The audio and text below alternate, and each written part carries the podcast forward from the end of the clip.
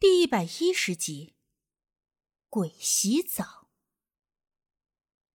明明女儿就在面前，却说已经不在了，并且加上小女孩那阴恻恻的诡异表情，妻子当时就慌神了。而这个时候，孩子爸也醒来了，看到眼前这情况，虽然也害怕发慌，可毕竟是男人，胆子大一些。立刻就爬起来，抱着孩子就回了屋里，扯着床单把孩子给捆上了。而且这期间，小女孩半点都没有挣扎，就任由他给捆了个结实。孩子妈吓坏了，问丈夫：“这是要干啥？为什么要把孩子捆起来？”丈夫说：“从发现这房子有问题的那天，他就开始寻思这事儿了。他找了大仙儿。”问过咋处理这样的事儿，那个大仙儿告诉丈夫，说是小鬼看上了他们家的闺女，保不准哪天就要占了孩子的肉身。没想到还真的被那个大仙儿给说准了。不过也正是因为如此，孩子爸能够及时的反应，而不是像妻子一样吓坏了都不知道该如何是好。夫妻俩原本想着晚上先看着孩子。甭管咋说，只要让孩子别伤到自己就行。然后等到天稍微一亮，就带着孩子去找大仙儿给解决这事儿。可是没有想到的是，天蒙蒙亮的时候，孩子忽然醒了，发现自个儿被捆着的时候，就哭着叫妈妈。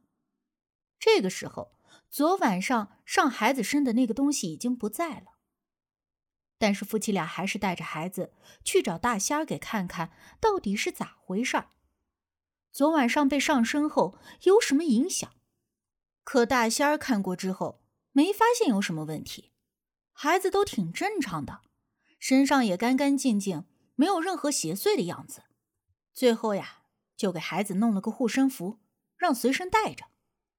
虽然孩子暂时没事儿了。不过夫妻俩说什么也不敢继续再住在这个房子里了。就算给的钱再多，也得有命花，那才叫钱。两口子可就这么一个宝贝闺女，要是因为贪这一点钱而把孩子给伤到了，那还真是一辈子都不够后悔的。房主听说这宅子闹鬼，很惊讶，说绝对不可能啊，因为他的宅子不论是从选址建造到落成。全都是请了最好的设计师、工匠、风水大师给看过的。按理来说，应该是大大的吉宅才对。别说闹鬼，就算是闹凶都不应该。管家左右为难，一边是自个儿老实巴交的远房亲戚，心知一家三口是绝对不会说谎的。更何况这事儿说谎也没有好处啊，因为人家都没有多要一分钱。可是另一边呢，又是死活不相信的自家老爷。后来一家三口坚决的离开。既然老爷也不相信，管家也不好再提这个事儿。左不过就再找别人去看房子，也是一样的。这年月，只要给钱，别说是看着别墅，就算是看坟地，也一样有人自告奋勇。果然，之后又请到了看宅子的人。是当地的一个中年男人，老婆前几年就死了，孩子也在外地上学，一个人左右闲着没事儿，也就给来看宅子，而且还有高工资，简直就是个美差。中年男美滋滋的就来了，但是这一次还没有那一家三口住的时间长，差不多刚有一个星期就说不干了，就算是多给一倍的钱，也不肯继续留在那儿。有了上一次的事儿，管家这次就问这人到底为啥突然就不干了。那人于是苦着脸说：“这房子里闹鬼，他都亲眼看到了。”后来管家让他详细的说说到底是咋回事儿。原来那个人刚去的第二天就觉得有点不对劲儿了，因为他半夜总是听到浴室有哗哗的水声。就像是有人在洗澡似的。他这人睡觉一般都比较死，听着动静也没有往心里去，想着屋子里就他一个人，绝对不会有什么人进来洗澡，然后就继续的睡。但是第二天一睁眼，又突然想起了这件事，就去楼上看了看，发现这房门都关着，打开后里面也都一切如常，浴室的水龙头也没有漏水，一切都挺正常的。于是他就料定，自个儿昨晚上那是做梦了。可虽然说这事儿就当做梦了，终究还是在他心里多了一个疙瘩。晚上在睡觉的时候，他多多少少不由自主的都会记得这件事。而这天半夜又听到了有水声，这下子他一下就醒了。可是再一睁眼，再听，周围啥动静也没有，安静的不得了。这么折腾一下，他也睡不着了。于是啊，就坐在床上抽烟，时不时的抬头往楼上看，寻思着这件事儿有点古怪呢。不过想了半天，又忽然想到，这不对劲儿呀！就算楼上浴室有水声，那下水管道也不在他的房间里，这楼上楼下的不可能听到声音啊！而且这是人家有钱人盖的房子。不是市面上的豆腐渣楼，隔音效果都应该很好的呀。他越想这事儿就越没个靠谱的解释，当下也不管了，直接壮着胆子就出了房间，把所有的灯都打开了，直接上了楼。他放轻了脚步，找到了自个儿房间上头的这间房，小心翼翼的把门给打开了。而门刚开一条缝的时候，他真的听到了有水声，而且就是从浴室的方向传出来的。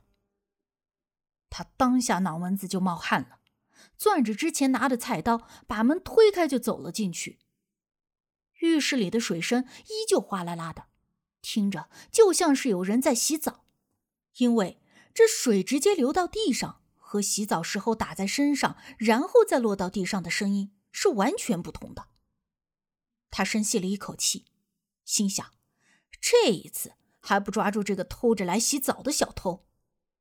当下，他没有把这件事情往鬼怪的方面想，只认为是有小偷看到这房子里只有他一个看宅子的，然后不知道怎么的就偷着进来洗澡、睡觉什么的。但是，当他壮着胆子突然一把拉开浴室门的时候，发现里面竟然是空的。除了温热的水留在地上冒出的腾腾蒸汽，里面什么都没有。他顿时愣在了当下。刚刚明明听到有人在洗澡，这浴室里一眼就望到了头，屁大点的地方根本就不可能藏人呢。那这人去哪儿了？他立刻在脑子里冒出了一个把自己吓了一跳的想法：或者这里面洗澡的根本就不是人。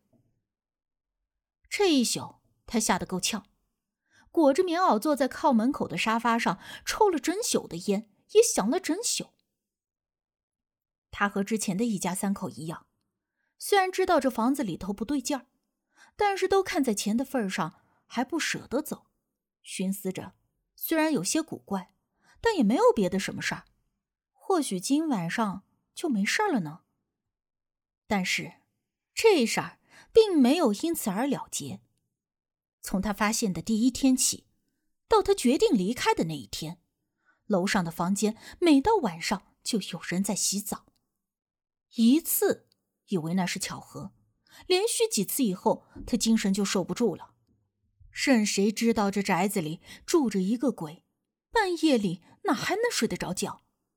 没过几天，他就熬得瘦了一大圈最后实在是扛不住了。就辞了职，这是被宅子吓走的第二个，而房主依旧不相信这宅子有问题，认为那些人都是想要加钱，而故意的胡说八道，并且第三次叮嘱管家一定要请一些靠谱的专业人员。